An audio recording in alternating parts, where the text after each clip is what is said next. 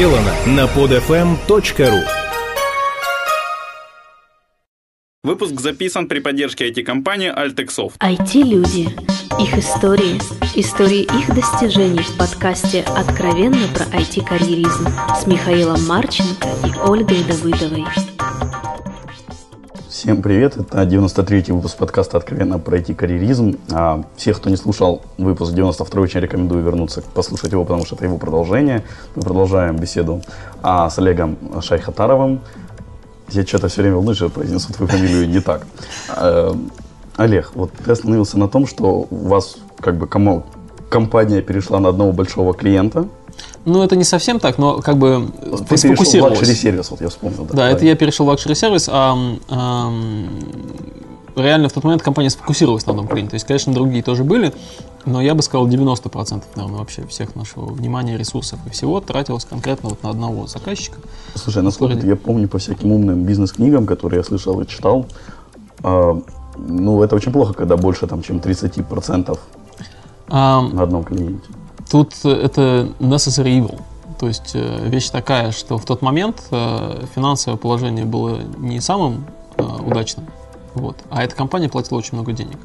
Если бы мы остались как основной вендор этой компании, да, это, наверное, было бы, ну, то есть это путь вряд ли был бы куда-то привел нас. А, а так как реально мы фокус этот держался где-то полгода, примерно. Но за эти полгода, а, с одной стороны, мы встали на ноги, поскольку там финансовая поддержка была серьезная, а с другой стороны, а, мы реально все запросы какие-то этого клиента, который, что он хотел сделать, мы все-таки их продуктизовали.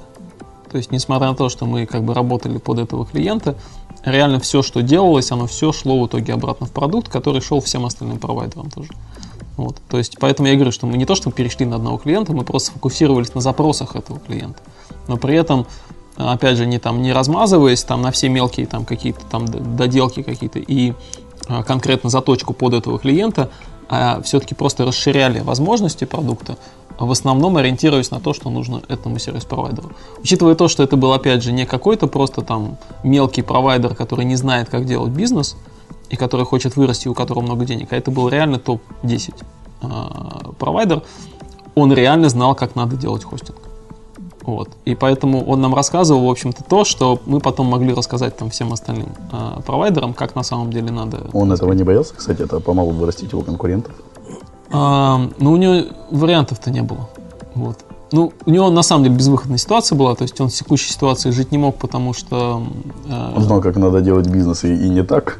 Не, совсем. У него был как бы партнер, который поддерживал ему текущую систему, и э, с партнером они разошлись, разругались. Вот. И, соответственно, эту систему он развивать дальше не мог, свою внутреннюю. Вот. И поэтому ему нужна была какая-то э, нанять, опять же, людей, чтобы они внутреннюю систему это развивали, он не мог, он не понимал в этом. Он не понимал как бы в софте настолько хорошо. Вот. Но зато понимал как бы бизнес-процессы, зато понимал как бы как вообще бизнес хостеров устроен.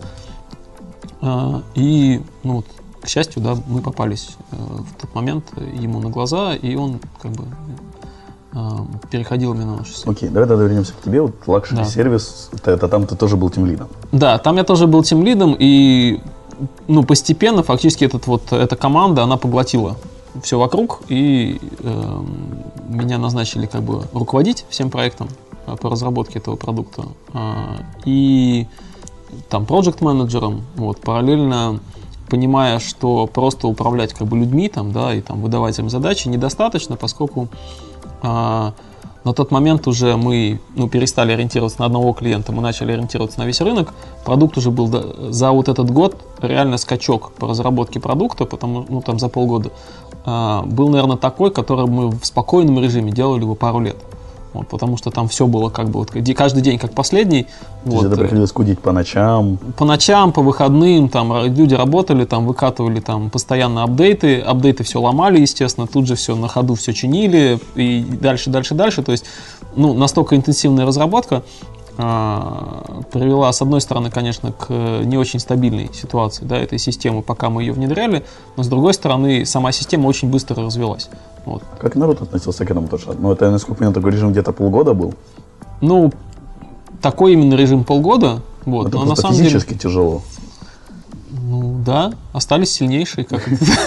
То есть была какая-то текучка кадров, которые... Ну какая-то, конечно. Вот. Но в тот момент, опять же, все-таки это было начало 2000-х. То есть э, работать было интересно. То есть это все-таки молодой состав, молодой, ну, как бы когда ты там, тебе 20, там, не знаю, 25 лет, ну, нет проблемы там поработать по выходным, еще нет жены, детей, вот, еще, в принципе... Я, если можно, оставлю свои 5 копеек. Тут ты сказал насчет молодого состава. А мне просто вот очень запомнилось. Я в октябре был в Хельсинки на конференции по agile mm-hmm. в Тампере, это Финляндия. А, и там вот очень сильно отличается средний возраст участников. То есть, если у нас на конференциях средний возраст это 23-25, ну, у нас это в Украине, за Россию не mm-hmm. знаю, то а, Тампере, то есть это, наверное, 30-35. А что вот тогда для вас, ну, вот в принципе на рынке было и у вас в компании средний возраст ребят? А, ну, ну, скажем я, я так, понимаю, реально в среднем, не, не, ну в среднем на самом деле как бы, то есть это начало 2000-х, э, было, конечно же, какие-то синер люди, да, ну то есть как бы там было, я бы, я бы так сказал, наверное, два состава. Один состав это примерно около возраста основателей, ну то есть это там э, сейчас им там 38-40 лет, да, а в тот момент им было, соответственно, там около 30, вот. А, это, соответственно, Сергей, там вот Стас, как бы, ну, а, те, кто начинали компанию, а, у них было много там сокурсников, там, друзей, которые, значит, пришли тоже участвовать в бизнесе. И это в основном были там архитекторы какие-то, управленцы, там, проект-менеджеры и так далее. И вот был этот молодой состав, который фактически это выпускники вуза или там студенты старших курсов. То есть это там вот минус, соответственно, 8 там, лет 8-10 лет. То есть на тот момент там, ну, там 22, 23, 25, что-нибудь типа такого. Вот. А, и, ну, ну, ты просто, да, молодой состав, насколько да. это отличается от рынка. То есть, если на рынке в любой компании там тот же молодой состав, то особой разницы нет. Ну, на рынке, на самом деле, в тот момент же, ну, а, все-таки, это же 90-е, ну, там, конец 90-х, начало 2000-х, да, а, те программисты, которые как бы уже поднаторели, свалили на Запад. Вот. А те, кто еще, так сказать, не очень сильно, да, там, продвинулись как-то, они искали работу в России. И, соответственно, ну, у нас компания была, это одна из, э, там, десятка, может быть, да, э, которые активно набирали народ. Вот. Так что, ну, оно, в принципе, все логично. Mm-hmm. То есть, э, нанимать, как бы, более старших людей, реально их было не так много, и потому что большинство просто было за пределами России. Понятно. И, в принципе, каждого второго, наверное, спрашивают в тот момент, когда мы начинали, да, интервьюировали. Там, у меня даже на интервью, когда я помню, запомнился момент очень, что я когда из студенческой лаборатории переходил как коммерческий проект, а, последний вопрос меня добил просто. Вопрос был такой, что ты хочешь уехать в Америку? Ну, видимо, опять же, была такая вот миграция, тренд такой, да, что программисты все более-менее удачные, они как бы сваливали э, в Штаты. И, в принципе, ну, частично там мои, например, друзья, они, большинство тоже уехали в Штаты. Несмотря на то, что как бы... Шалих, уже... а действительно хороший вот. вопрос. А ты хочешь или хотел уехать в Штаты? А, в Штаты нет. А, пока вот жил полгода в Сингапуре, на самом деле, когда, ну, уже полгода поживешь, потихонечку привыкаешь и начинаешь уже думать, ну, опять же, в тот момент это сильно очень отличался от того, что было здесь. Здесь была неразбериха, там, а, Дефолт. Дефолт, нестабильность большая очень, да. А там наоборот, это, ну, Сингапур все-таки это один из самых развитых там стран и городов в мире. Вот, э, супер спокойно, там нулевой практически криминал, там, да, и все там очень так чистенько, хорошо. Об этом, опять же, там отдельный разговор, да, как они это сделали, вот, ну, молодцы. А, но реально все-таки, ну, не знаю, меня всегда останавливало то, что там родители, знакомые, то через полгода чувствуется просто, что несмотря на то, что там есть скайп и все остальное, ну, связь очень сильно так э, теряется с э, всеми людьми, которыми ты обычно общаешься. Вот, поэтому нет, не готов. И тогда, и сейчас. И тогда, и сейчас пока не готов, нет. Ну, понятно, окей, давай тогда вернемся. То есть вот Luxury Service полгода адского вкалывания. Да, полгода адского вкалывания, за это продукт ушел далеко вперед. Вот. А в итоге, ну, значит, назначили меня руководителем проекта, и в следующие, там, вот несколько, там, наверное, года три, это мы планомерно развивали продукт. На тот момент он уже стал как бы достаточно таким зрелым.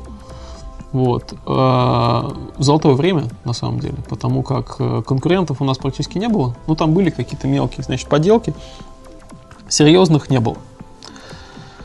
А, у нас был полный набор автоматизации, пакет такой. То есть, если кто-то там делал какие-то решения такие полузаконченные, у нас было полностью законченное. Вот, от начала до конца я исколесил там весь мир, наверное, там Америку, Европу, Азию. На каждом там презентацию, как только показываешь, люди уже, у людей слюнки текут, они это хотят. Вот, продавали мы, в принципе, по доступным ценам, вот, не слишком дорого. А, и сформировали где-то за год, наверное, большой круг как бы хостеров, которые использовали этот продукт. И тут стало вдвойне интереснее работать, поскольку а, вопрос, то есть вопрос стратегии остро возник. Все начали уже перетягивать одеяло на себя. Я хочу вот это, я хочу вот это. И это ты имеешь в виду клиенты? Клиенты, да, да, да. И э, в тот момент как раз вот э, пришло понимание, что продукт менеджмент он ключевую роль вообще играет.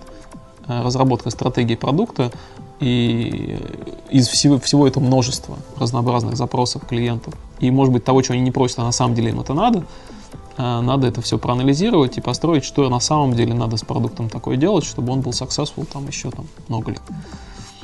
Вот. А, и плавно вот из Project Management меня вот снесло немножко в эту область. Вот. А, тоже было очень интересно вот, поизучать рынок, э, по э, разрабатывать разные там э, стратегии, вот, повнедрять их. Параллельно с этим, конечно же, тема, которая нам до сих пор все-таки меня это больше интересует. 2002-2003 год. Это 2000, наверное, 3-5. Да. да, вот так. А, то есть, ну вот, не знаю, это, наверное, две вещи, которые, в принципе, меня вот сильно интересуют до сих пор. И, наверное, чем я буду заниматься еще очень долго, вот это, с одной стороны, продуктизация и продукт менеджмент, с другой стороны, а, управление командой, управление как бы людьми и мотивация, и все вот, что с этим связано. Вот. А, если так вкратце уже по, по, по истории просто, да, как бы, что, что со мной происходило, то а, где-то вот в районе 2005, наверное, 2006 Проект в итоге ушел просто на рельсы, уже встал и поехал. И, в принципе, ну, какого-то сильного моего воздействия не так требовалось. То есть там было понятно, э, какая... Уже была построена стратегия. Была построена стратегия, были построены процессы, было понятно, там сформирована команда, там из человек, там где-то, наверное, в начале человек 10, там до 50 где-то мы ее вырастили, там были как бы руководители подкоманд, известно было каждый подкоманд на чем специализируется, было выстроены процессы по внедрению клиентов, по сбору фидбэка, там по кастомизациям, ну всему-всему-всему в принципе. А тут меня, соответственно, предложили заняться другим проектом, вот, который как раз в не таком хорошем состоянии был на тот момент. А, такой как бы Увидели, кризис менеджер. Да. Вот, да, что здесь построил, давай как бы здесь тоже. Потому что там проект, который уже э, с выпуском задержался, по-моему, на полгода, и где-то там и никак не что было за видно. Проект? Um, ну, был такой проект у нас uh, PVA, Parallels Virtual Automation. В принципе, он есть до сих пор. Вот. В тот момент, ну, это такая комбинация была э, нескольких компонентов, которые пытались выпускать для управления виртуальной инфраструктурой. Вот. А, но там детали технические я опущу, потому что в тот момент я уже как бы в этом проекте конкретно ничего не программировал. Мне именно э, пришел как управленец проектом. Вот. Э, как человек, который там построит процесс, который убедится, что там есть четкий план и что он э, выполнится. А здесь было, конечно, интересно прийти в команду э, и в продукт, который я до этого не видел вообще. Все-таки я был сфокусирован на этом проекте, я там с ним с первого дня, грубо говоря, работал. И там я знал четко, где какой код что делает, э, зачем, все там фичи фактически наизусть там, и так далее. Именно поэтому там и с клиентами много общался, а, и на пресейле, там, и на посейле. А здесь это проект незнакомый, незнакомые, опять же, там технологии, которые использовались, эм, код незнакомые, люди незнакомые. Вот. Кто а эти все люди? Кто эти все люди? Было очень интересно. То есть, я, конечно, наделал ошибок, конечно же, там потом на них научился, но в итоге как бы примерно так себе сложил, что ли, как вот приходить в новую команду, а с чего надо начинать, Он чего не надо какие-то советы может дать из своего опыта? ну вот что, например, какие ошибки были, да, у меня, это я все-таки традиционно предыдущем проекте в своем, э, в каждом решении своем был уверен, поскольку я точно знал, э, как что устроено. И, соответственно, для меня authority, что ли, да, это был я сам. Вот, то есть я, ну, максимальный опыт просто имел по тому, как у клиентов все это работает, знал все тонкости, и, соответственно, я точно знал, например, как фичи нужно делать, каким образом, вот, или мог там это разобраться за небольшое время. Здесь, соответственно, такой возможности просто не было. И, наверное, я слишком много пытался как бы так командно, что ли, да, разобраться. А, а у каждого мнение там спрашивал, а ты что думаешь, а, а как вы думаете, давайте договоримся там и так далее. А, реально практика показала, что, конечно, надо было меньше вот такой какой-то, может быть, э, командной ответственности, да, больше а, четких решений. Не обязательно там, то есть они были бы правильные, потому что, ну, опять же, правильных решений обычно много, может, ты выберешь не самое правильное, но, по крайней мере, ты его жестко выберешь, э, как бы спозиционируешь и а, людей, людям объяснишь, что как бы, ну, надо делать вот так. И настроишь всех, чтобы они делали одинаково, чтобы не было какого-то разброда. Вот в тот момент там такой этап я проходил. То есть, э, когда я пытался разбираться и пытался как прислушиваться к мнению каждого и так далее, а, не всегда. То есть, когда команда сплоченная, а, то она, конечно, в принципе, может такие решения, к, таким решениям сама приходить, вот, и ее можно там как-то совокупно так вот слушать, да. А, там была команда не очень сплоченная, и более того, там были какие-то даже притязания внутренние. Посему в таком вот коллективе... А сколько команда была? Ой, там было, наверное, порядка 20 человек. Вот.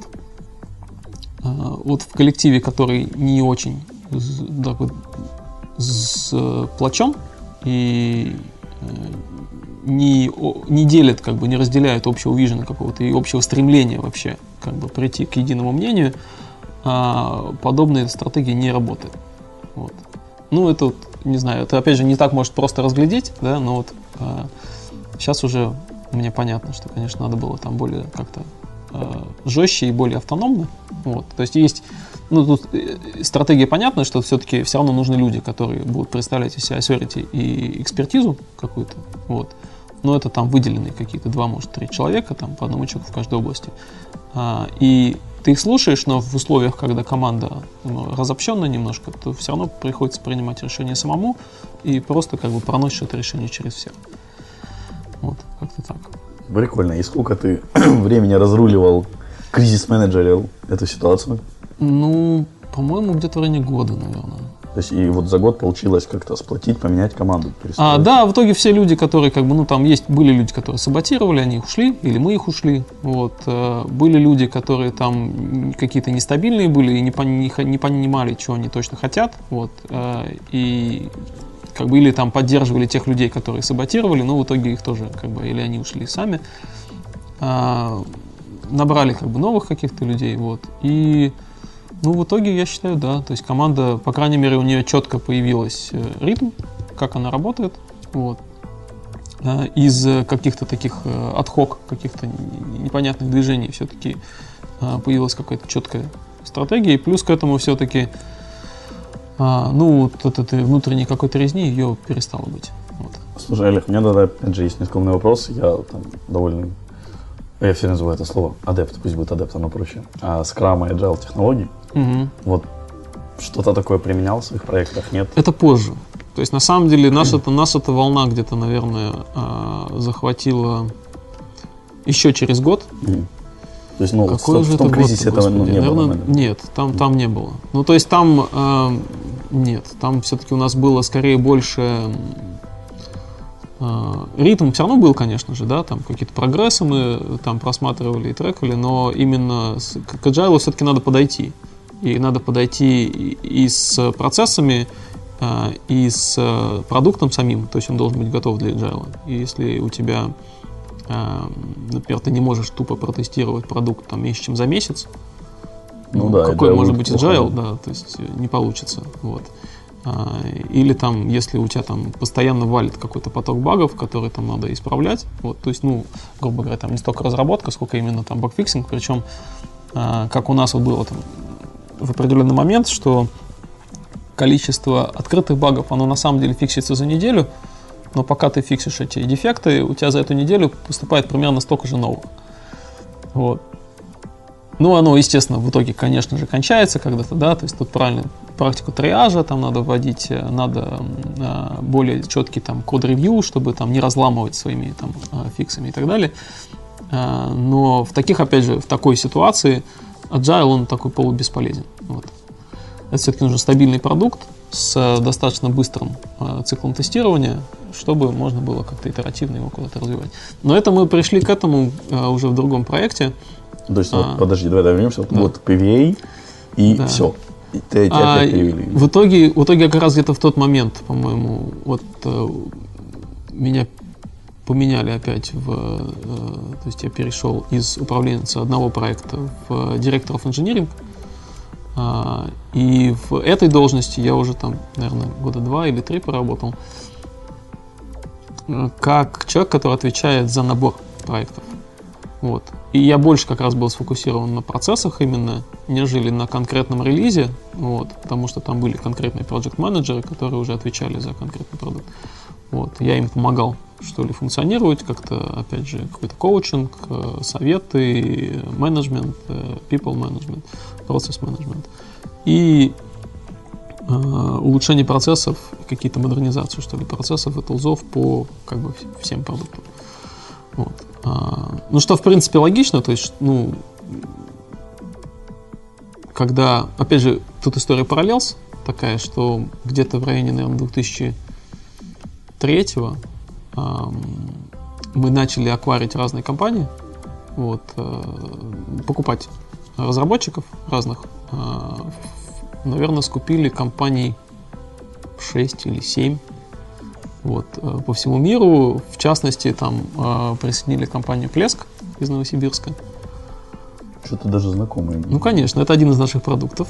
А, Вот. А, Но появился он благодаря как раз аквизишену, что э, компания с центром продаж в Штатах и центром разработки в Новосибирске выпускала панель управления э, для веб-хостинга.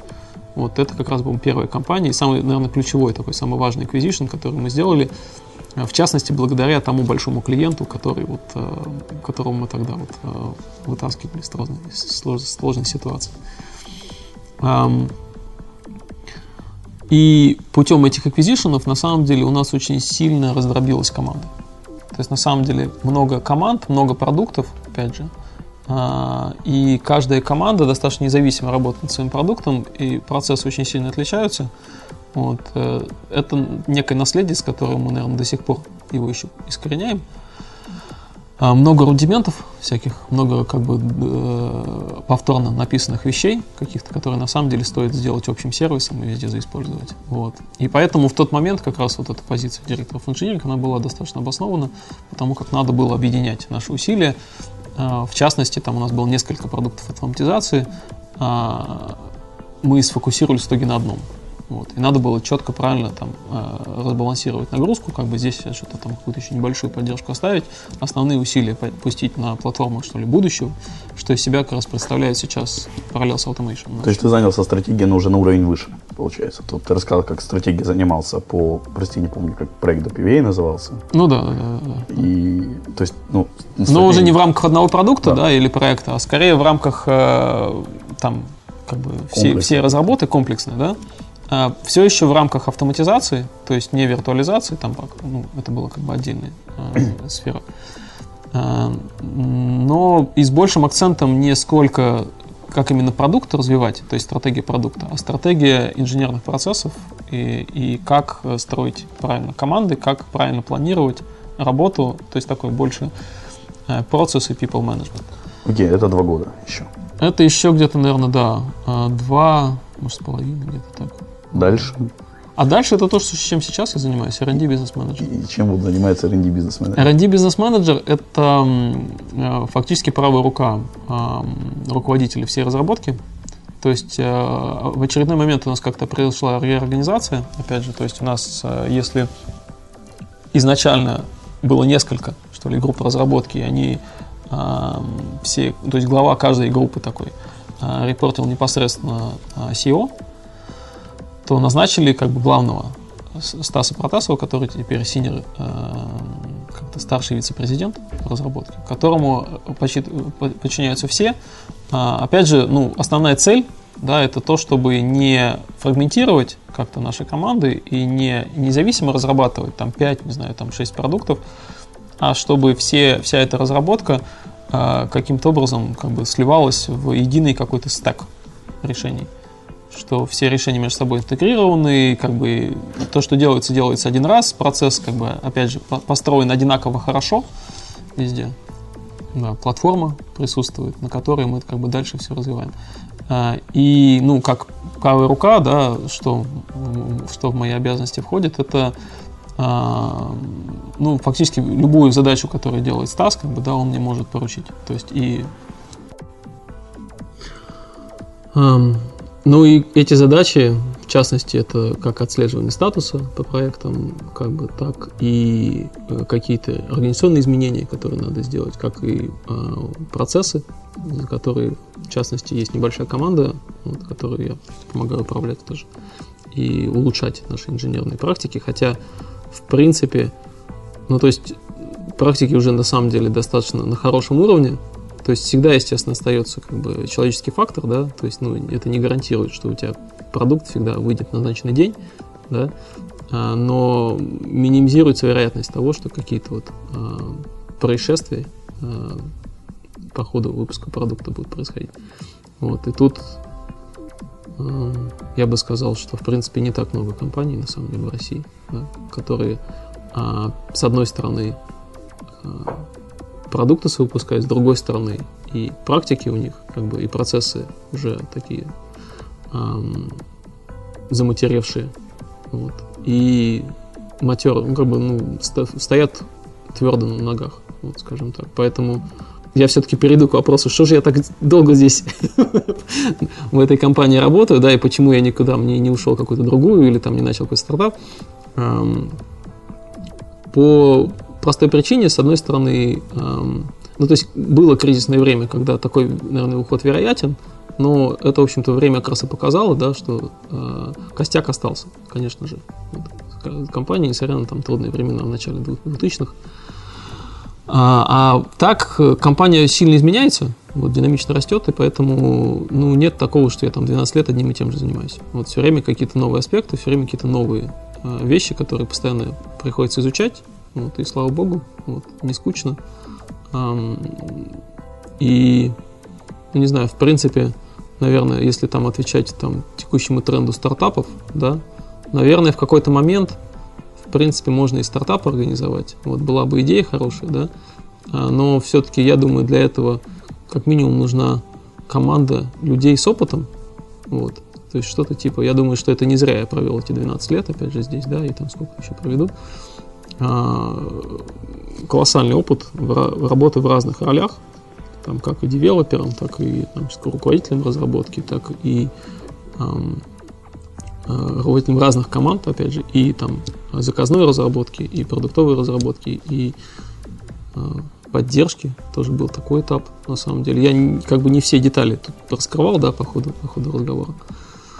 А, и, наверное, это важно что прежде чем что-то свое начинать, потому что на самом такая мысль постоянно посещает. То есть даже я помню, что еще как бы в 2001 э, ну, там, студент, еще зеленый, только закончил институт, и всегда же такая мысль появляется, а что такое бы сделать такое свое, чтобы не надо было на работу ездить, чтобы можно было так как-то такое забабахать и эм, деньги зарабатывать и, и на эту тему очень помню себя проявлять. Что многие ребята, которые хотят там начать свое дело, чтобы работать полдня, они правда в итоге потом могут работать полдня. Или первые 12 часов, или вторые 12 часов.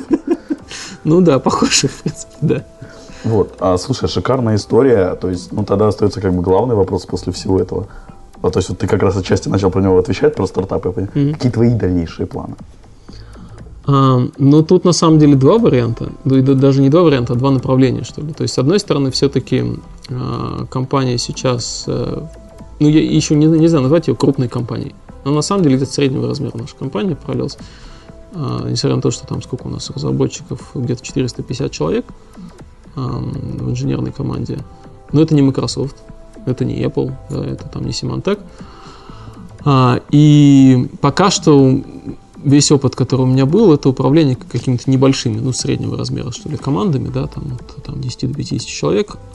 Хотелось бы освоить э, управление действительно э, масштабной командой, да, э, с одной стороны. С другой стороны, э, это вот в смысле people management, да, там organization, как-то э, структуры и управление организацией. А с другой стороны, хочется все-таки еще а, оста- оставить фокус на продукт. То есть, чтобы не просто именно управлять процессами, а то, что вот чем я занимался там, там последний раз, наверное, там, года 4, там, 5 назад, это именно стратегии продукта, вот, э, продумывание, как продукт должен развиваться, чтобы успешно там захватить рынки. Вот. И тут, в принципе, конечно, не исключен вариант, что в какой-то момент и там, там возникнет желание куда-то уйти и сделать свою небольшую компанию. Э, но для начала все-таки хочется именно вот э, освоить, как из, то есть как из маленькой компании получилась средняя компания, ну это там все видел, участвовал, да, а как вот из средней получается большая компания, а, интересно посмотреть и поучаствовать. Вот. А, и на самом деле тут вот как бы я бы, опять же, сказал, что такое невозможно, на самом деле, где-то там вот, как только ты закончил институт, да, или там немножко поработал, вот, э, вероятность на успех просто маленькая, если начинать свое дело, вот, э, надо это прочувствовать. Вот, а прочувствовать это ну, безопаснее всего и наиболее перспективнее, когда есть как бы участвуешь в коллективе э, людей. Мне повезло. Вот я участвовал как бы в, в компании, как бы и до сих пор, э, где люди здравомыслящие, вот, и такие очень сфокусированные. Очень прикольно, Олег. Будем закругляться, то есть это уже вторая неделя интервью идет. А, у меня есть в конце финальные две просьбы. Я часто называю вопросом, но по сути это просьба. Посоветую почитать нашим слушателям две книги. Ну вот, на самом деле, что касается, там, не знаю, программирования, там, да, или что касается технологий, а, или управления проектом, не буду ничего вот на эти темы советовать, потому что на самом деле, ну, книг огромное количество, подходов тоже много. Главное, что универсального подхода-то нет. То есть надо смотреть конкретно, что за команда, что за продукт, да, как он используется, как он, э, как он разрабатывается, и под него уже подбирать там какие-то процессы, адаптировать и так далее. А, что тема, которая, наверное, меня больше всего интересует, и чтобы где бы я посоветовал почитать, да, это если люди действительно, как, тоже близкая эта тема, именно управление персоналом и управление командами, а, именно в смысле управления людьми, то это однозначно целый большой спектр на самом деле есть. По, но они больше по психологии книжки. Вот. Из того, что мне вот нравятся а, книги, которые мне ну, как бы так расширили кругозор, что ли, это Роберт Чалдини, есть такое «Психология влияния». Да? Ну, она, в принципе, бестселлер, да, я думаю, что многие читали, вот, но тем не менее, кто не читал, я бы всячески рекомендовал. Вот. А дальше есть э, такая книжка, на самом деле она никакой не бестселлер. То есть, в принципе, я не знаю, как бы, насколько ее многие люди видели. Я не уверен, что ее переводили даже. Это, вот «Психология влияния» ее переводили на русский язык. А есть Джеффри... Эм, не помню точно. Uh, How to Become a Great Boss. В принципе, она очень простая, такая очень доходчивая, что ли, вот. Может быть, слишком американизированная, потому что там как будто, ну, там список рецептов, что ли, да, что делать надо и что не надо делать. Вот. Но тем не менее, так вот очень, как две копейки, очень просто а, рассказываются как бы там а, какие-то, что ли, а, позитивные черты а, и как это элементы поведения людей, которые в итоге, про которых говорят, что они успешные руководители. И самое последнее, пожелай что-то хорошее нашим слушателям. Ой, что-то хорошее. Ну, э, я бы так сказал, наверное, не знаю, прозвучало это или нет в нашей, в нашей беседе, но одна из вещей, которые, ну, со стороны, опять же, и по себе это так сложно судить, да, а вот со стороны люди говорят, что то некая позитивная черта, которая у меня имеется, вот, это упертость. Ну, не то, что упертость именно на какое-то влияние извне, нет, а именно упертость в достижении цели какая-то. Вот упорство, эм, такой, ну, если по-английски, то committed, да, то есть если у меня есть какая-то цель, а, то и пока я не пойму, например, что там достижение слишком дорого и не да, а, или там не построю точно план, что ли, как до этого прийти, а, и не попытаюсь его заэкзекьютить, я не сдаюсь. Вот на самом деле э, реально, какая бы там безвыходная ситуация была, не была бы, да, какая бы там не казалось, что все пропало, если просто чуть-чуть больше упорства, то все получится. Окей, большое спасибо, Олег, что ответил на мои вопросы, рассказал свою историю. Большое спасибо слушателям, что были с нами. Все вопросы и пожелания пишите мне на почту шами 13 собакагmail.com. Всем спасибо, всем пока. Всем спасибо, удачи. Откровенно про IT-карьеризм с Михаилом Марченко и Ольгой Давыдовой. Скачать другие выпуски этой программы и оставить комментарии вы можете на podfm.ru